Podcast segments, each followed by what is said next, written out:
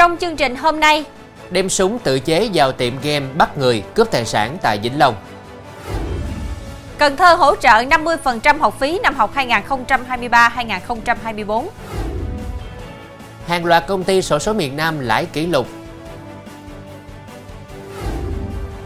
Ăn đồ lạ do một phụ nữ cho, hàng chục học sinh bị ngộ độc. Nhận diện thủ đoạn chiếm đoạt tài sản từ thao túng thị trường chứng khoán.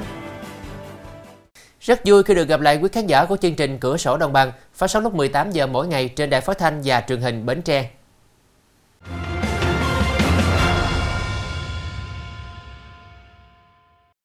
Thưa quý vị, Dương Kim Oanh, 49 tuổi, ngụ phường 6, thành phố Trà Vinh, vừa bị cơ quan cảnh sát điều tra công an tỉnh Trà Vinh ra quyết định khởi tố thi hành lệnh bắt tạm giam để điều tra về hành vi cho vay lãi nặng trong giao dịch dân sự.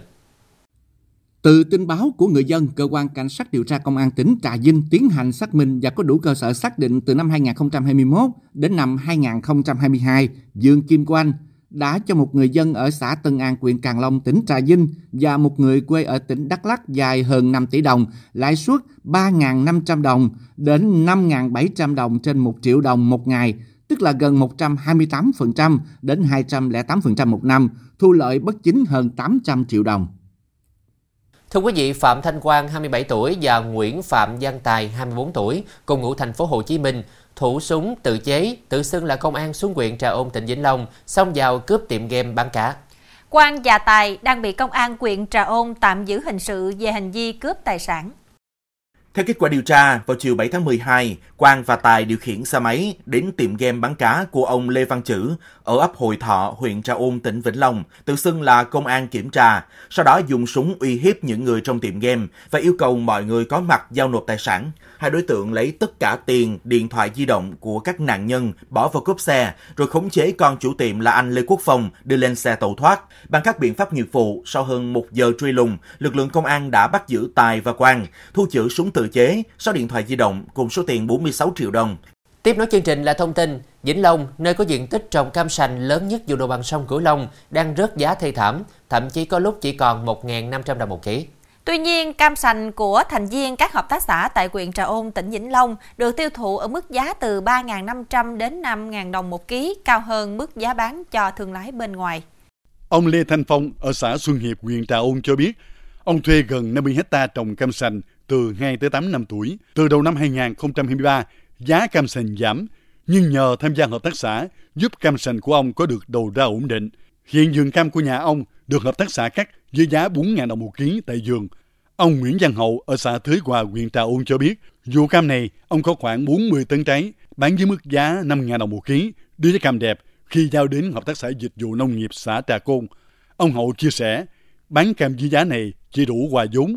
Mặc dù cam sành được hợp tác xã tiêu thụ chậm, nhưng không lo bị lỗ, có tiền tái đầu tư cho vụ cam tiếp theo. Ông Hậu cho biết thêm, tham gia hợp tác xã là một lợi thế về giá, vì cam được sản xuất theo hướng hữu cơ, an toàn, nên chất lượng luôn đạt những yêu cầu của thị trường khó tính. Thưa quý vị, thành phố Cần Thơ sẽ hỗ trợ 50% học phí năm học 2023-2024. Mức hỗ trợ này đã được Hội đồng Nhân dân thành phố Cần Thơ thông qua tại kỳ họp thứ 13. Năm 2023, tổng thu ngân sách nhà nước của thành phố Cần Thơ tuy đạt chỉ tiêu nhưng giảm 2,39% so với năm 2022. Tốc độ tăng trưởng kinh tế chậm, ngân sách nhà nước của thành phố chỉ đảm bảo cân đối hỗ trợ một phần học phí cho trẻ em học sinh, học viên học tại cơ sở giáo dục công lập. Theo đó, mức hỗ trợ một lần bằng 50% mức thu học phí đối với trẻ em học sinh tại các cơ sở giáo dục mầm non, phổ thông công lập, học viên đang học tại các cơ sở giáo dục thường xuyên theo chương trình giáo dục phổ thông thuộc thẩm quyền quản lý của thành phố. Ước tính tổng kinh phí hỗ trợ khoảng hơn 159 tỷ đồng từ kinh phí sự nghiệp giáo dục năm 2023 và 2024. Trong phần sau sẽ có hàng loạt công ty xổ số miền Nam lãi kỷ lục. Ăn đồ lạ do một phụ nữ cho, hàng chục học sinh bị ngộ độc.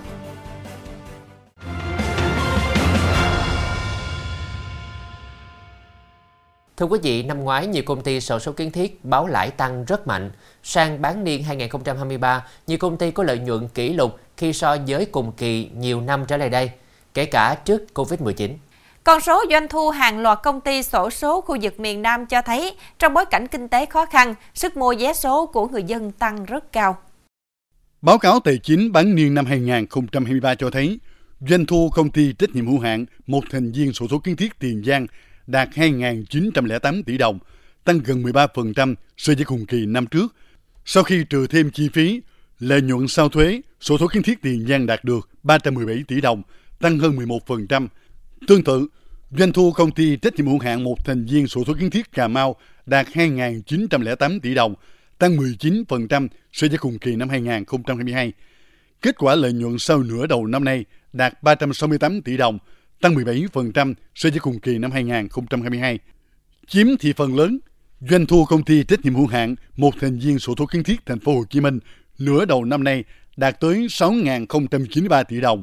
cũng tăng gần 12% so với cùng kỳ năm trước. Do chi phí kinh doanh, giá vốn hàng bán tăng mạnh hơn, lợi nhuận sau thuế bán niên 2023, xổ số Thành phố Hồ Chí Minh đạt 661 tỷ đồng, giảm 10%. Dù vậy, mức lãi này vẫn rất tốt khi so với cùng kỳ giai đoạn trước. Vận tải đường bộ bằng xe tuyến xe khách dự kiến đón lượng khách tăng cao so với Tết năm ngoái. Hiện các bến xe trên địa bàn Thành phố Hồ Chí Minh đã lên kế hoạch sớm để chủ động phục vụ hành khách. Phương châm của ngành giao thông vận tải Thành phố Hồ Chí Minh là không để một hành khách nào ở lại bến xe liên tỉnh vào chiều 30 Tết. Theo dự báo, lượng hành khách qua các bến xe khách trên địa bàn Thành phố Hồ Chí Minh đều tăng cao vào dịp Tết Dương lịch và Tết Nguyên đán năm nay. Tuy nhiên, hầu hết các nhà xe không tăng giá vé vào dịp Tết Dương lịch. Giá vé Tết Nguyên đán dự báo có tăng, nhưng các nhà xe phải kê khai chi tiết và không vượt quá mức quy định của bến. Ông Trần Giang Phương, Phó Tổng Giám đốc Công ty Cổ phần Bến xe miền Tây cho hay, giá vé dịp Tết Nguyên đán có tăng để bù chiều chạy rỗng, tăng trong 6 ngày, 4 ngày trước Tết và 2 ngày sau Tết. Mức tăng không quá 40% so với giá cước ngày thường. Chuyển sang thông tin an ninh trật tự đáng chú ý. Tại quận 10, Thành phố Hồ Chí Minh, người đàn ông với nhiều biểu hiện bất thường tự châm lửa đốt nhà, dọa chém mẹ và người dân trong hẻm đường Bà Hạc thuộc phường 9 vào hôm qua. Thông tin ban đầu khoảng 11 giờ trưa qua, người dân phát hiện một người đàn ông có biểu hiện mất kiểm soát, cầm hung khí đi ngoài đường và dọa chém người đi đường. Lát sau trở về nhà của mình ở hẻm 259 Sư Vạn Hạnh thuộc phường 9 quận 10, người này cầm hung khí dọa ra tay với mẹ của mình. Thấy con trai hung hăng mất kiểm soát, người mẹ đã kịp thời thoát ra ngoài trình báo vụ việc với công an. Lúc này người đàn ông châm lửa đốt nhà của mình. Nhận tin báo, đội cảnh sát phòng cháy chữa cháy và cứu nạn cứu hộ công an quận 10 cùng công an phường và nhiều đơn vị liên quan có mặt dập tắt đám cháy, tìm cách khống chế người đàn ông. Tuy nhiên, người đàn ông này chạy thoát khỏi hiện trường vụ cháy, xông vào căn nhà gần đó, đóng cửa cố thủ. Thời điểm này trong nhà có một cụ bà và một trẻ em kịp thời tháo chạy ra ngoài. Đến 15 giờ 20 phút bằng các biện pháp nghiệp vụ, lực lượng chức năng đã khống chế được người đàn ông nghi ngáo đá nói trên. Phòng Cảnh sát Hình sự Công an tỉnh Tây Ninh vừa bắt giữ Phan Thanh Phương, Võ Hồng Lượng, Lương Minh Quý và Đoàn Anh Phương cùng ngụ Tây Ninh để điều tra làm rõ hành vi mua bán người, cho vay nặng lãi và cưỡng đoạt tài sản. Phương mua các tiếp viên quán massage, karaoke ở Bình Dương và Bình Phước về làm việc tại các quán karaoke ở Tây Ninh, rồi ép các cô gái này viết giấy nợ lãi suất cao.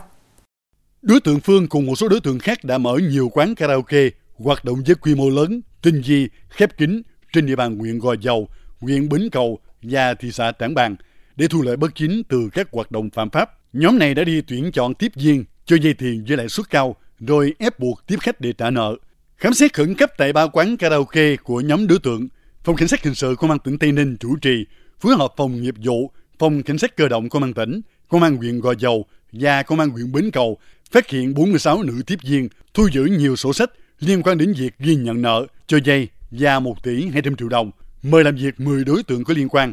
Hiện Phòng Cảnh sát Hình sự Công an tỉnh đang truy bắt các đối tượng có liên quan, đồng thời mở rộng điều tra để làm rõ hành vi cưỡng đoạt tài sản, cho vay lãi nặng. Thưa quý vị, liên quan vụ hàng chục học sinh trường tiểu học và trung học cơ sở Trần Văn Trà, xã Tịnh Long, thành phố Quảng Ngãi bị ngộ độc thực phẩm, lực lượng chức năng đã mời người phụ nữ phát thạch trái cây cho học sinh để làm việc. Tại bệnh viện, sức khỏe của các em hiện ổn định, chưa ghi nhận trường hợp chuyển biến nặng. Qua xác minh, trưa qua, chị T tên gọi tắt 29 tuổi, ngụ xã Tịnh Long, thành phố Quảng Ngãi, nhân viên tiếp thị sản phẩm của công ty trách nhiệm hữu hạn một thành viên Tuyết Cà, tại địa chỉ 88 Bà Triệu, thành phố Quảng Ngãi, được quản lý nhãn hàng yêu cầu đến trụ sở công ty nhận 19 lốc sữa và một túi thạch trái cây là sản phẩm được tặng kèm. Sau đó chị T đến trường tiểu học và trung học cơ sở Trần Văn Trà để bán sữa và phát các gói thạch trái cây cho học sinh. Sau khi ăn thạch, hơn 40 học sinh có triệu chứng buồn nôn, đau bụng, mệt mỏi, được nhà trường và gia đình đưa đi kiểm tra sức khỏe và cấp cứu tại trạm y tế xã Tịnh Long và Bệnh viện Sản Nhi tỉnh Quảng Ngãi. Các bệnh nhi đã được điều trị kịp thời và theo dõi sức khỏe, chưa ghi nhận trường hợp nào chuyển nặng. Những ngày qua, người dân thị trấn Trà My, huyện Bắc Trà My, tỉnh Quảng Nam lo lắng khi phát hiện vết nứt lớn xuất hiện tại khu vực đồi đặt trạm khí tượng Trà My.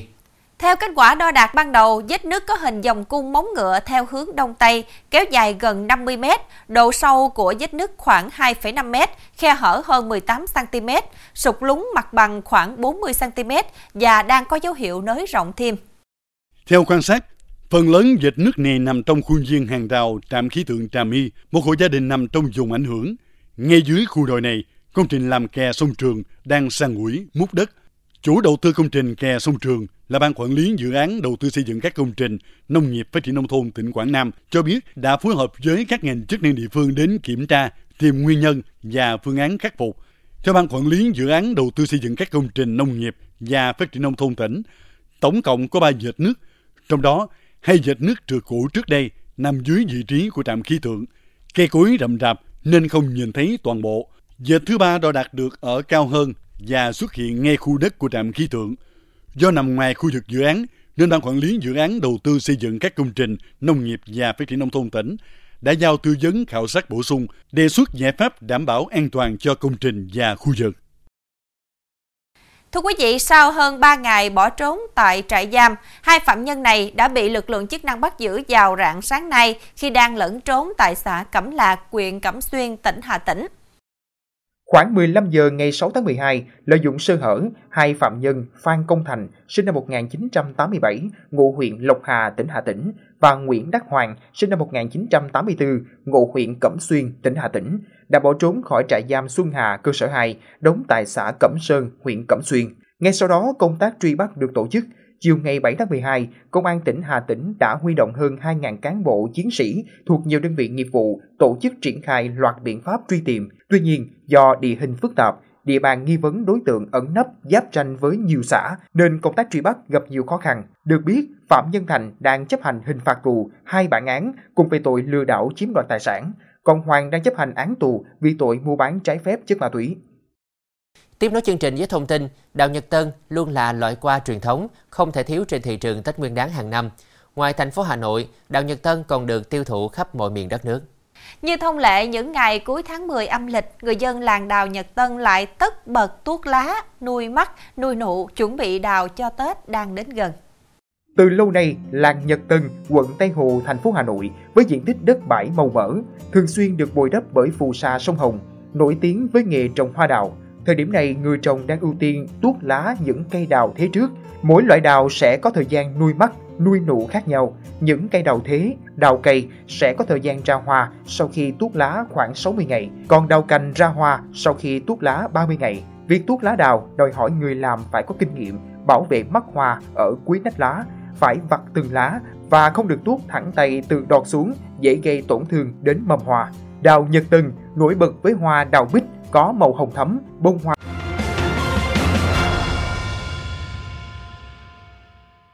Tin thế giới, Trung Quốc vừa khánh thành và đưa vào sử dụng phòng thí nghiệm khoa học ngầm lớn nhất và sâu nhất thế giới thuộc tỉnh Tứ Xuyên. Phòng thí nghiệm khoa học nằm dưới chân núi Cẩm Bính thuộc châu tự trị dân tộc Di Lương Sơn, tỉnh Tứ Xuyên, được xây dựng dưới độ sâu 2.400 m, tổng thể tích phòng 330.000 mét khối.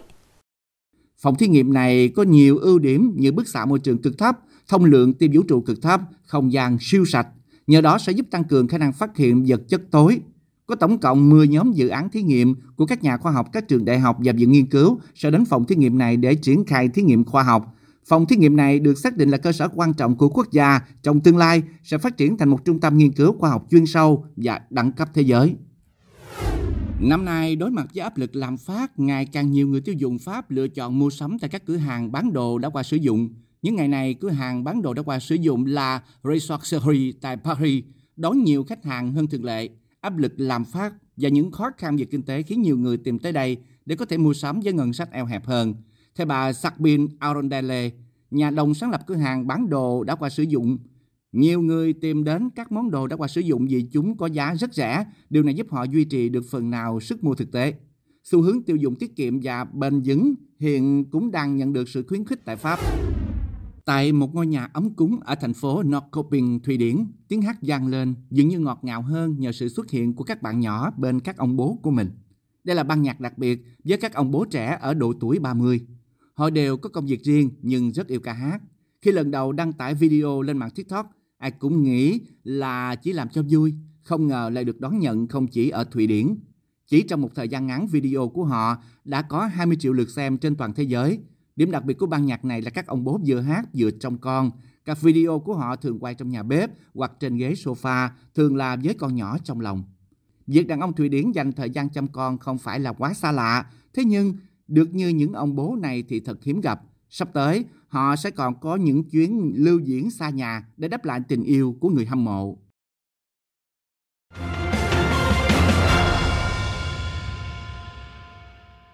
Thưa quý vị, thời gian qua, các vụ án liên quan đến thị trường chứng khoán có nhiều diễn biến phức tạp, ảnh hưởng đến môi trường đầu tư kinh doanh và tình hình an ninh trật tự.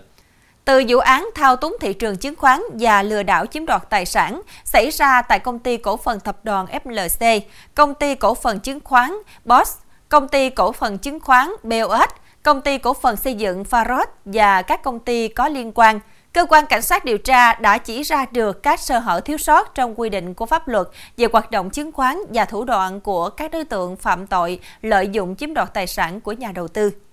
Theo Bộ Công an, có 3 hình thức thao túng mà các đối tượng thường sử dụng là lợi dụng việc mở tài khoản chứng khoán một cách dễ dàng, không kiểm soát, rồi thuê, nhờ người khác đứng tên mở hộ tài khoản để sử dụng mua bán. Từ đó tạo cung cầu giả, đẩy giá lên cao, bán ra thu lợi bất chính. Lợi dụng sơ hở trong quá trình kiểm soát vay vốn theo hình thức hợp tác đầu tư, lợi dụng công ty chứng khoán và công ty thứ ba để lách luật ký hợp đồng cho khách hàng vay, giữa hình thức hợp tác đầu tư góp vốn khác với lãi suất hưởng cố định để thu lợi. Từ đó các đối tượng có nguồn tiền giao dịch, mua bán, đẩy giá, thao túng mã chứng khoán để thu lợi bất chính. Sử dụng thủ đoạn tinh vi bằng các thủ thuật nghiệp vụ kế toán và tài chính để biến một doanh nghiệp có thể tự tăng vốn mà không cần cổ đông phải góp thêm, nhằm nâng khống vốn điều lệ để thực hiện hành vi vi phạm pháp luật, thu lợi bất chính. Nhiều đối tượng còn đứng sau các công ty doanh nghiệp, thao túng các hoạt động đấu thầu đấu giá, thao túng thị trường chứng khoán, gây thiệt hại cho tài sản nhà nước, doanh nghiệp, nhà đầu tư.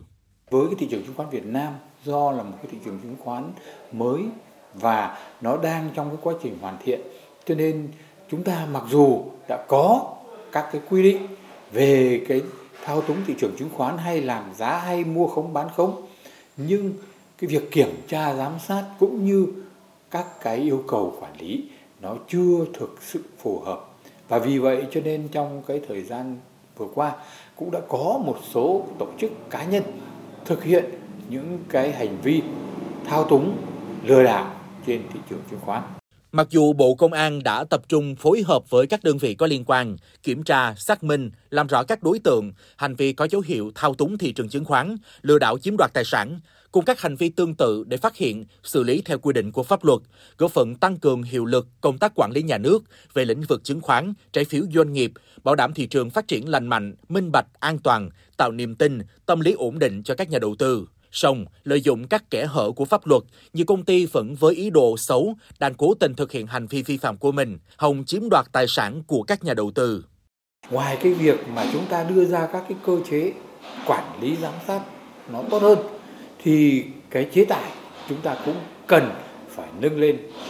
tương xứng với các cái tội danh, để từ đó các cái tội phạm khi mà có cái ý đồ cũng phải nhiều lần suy nghĩ để mà cân đong đo đếm. Qua công tác điều tra, căn cứ vào nguyên nhân và điều kiện phạm tội, Bộ Công an kiến nghị các cơ quan tổ chức liên quan cần áp dụng một số biện pháp khắc phục và phòng ngừa như sau. Đẩy mạnh công tác thông tin tuyên truyền, kịp thời cung cấp thông tin chính thống, chính xác về chủ trương, định hướng điều hành và tình hình kinh tế vĩ mô để ổn định tâm lý nhà đầu tư, nâng cao nhận thức, hiểu biết và kỹ năng tài chính của nhà đầu tư. Tăng cường công tác nắm tình hình, kịp thời phát hiện, xử lý nghiêm các hành vi vi phạm pháp luật, đặc biệt là các hành vi đưa tin thất thiệt, không chính xác, gây mất an ninh, an toàn thị trường. Để ngăn chặn tình trạng tăng vốn ảo, các đơn vị chức năng cần tăng cường công tác kiểm tra, giám sát các hoạt động liên quan đến vốn điều lệ của doanh nghiệp, hoàn thiện hệ thống pháp luật, quy định cụ thể rõ ràng về thời hạn hoàn góp vốn của cổ đông. Đối với trường hợp doanh nghiệp tăng vốn, quy định về trách nhiệm, cơ chế kiểm tra, giám sát hoạt động của các tổ chức cá nhân. Thông tin vừa rồi cũng đã khép lại chương trình hôm nay. Hẹn gặp lại quý khán giả lúc 18 giờ ngày mai trên Đài Phát thanh và Truyền hình Bến Tre. Thu Quyền Khánh Trình xin kính chào tạm biệt.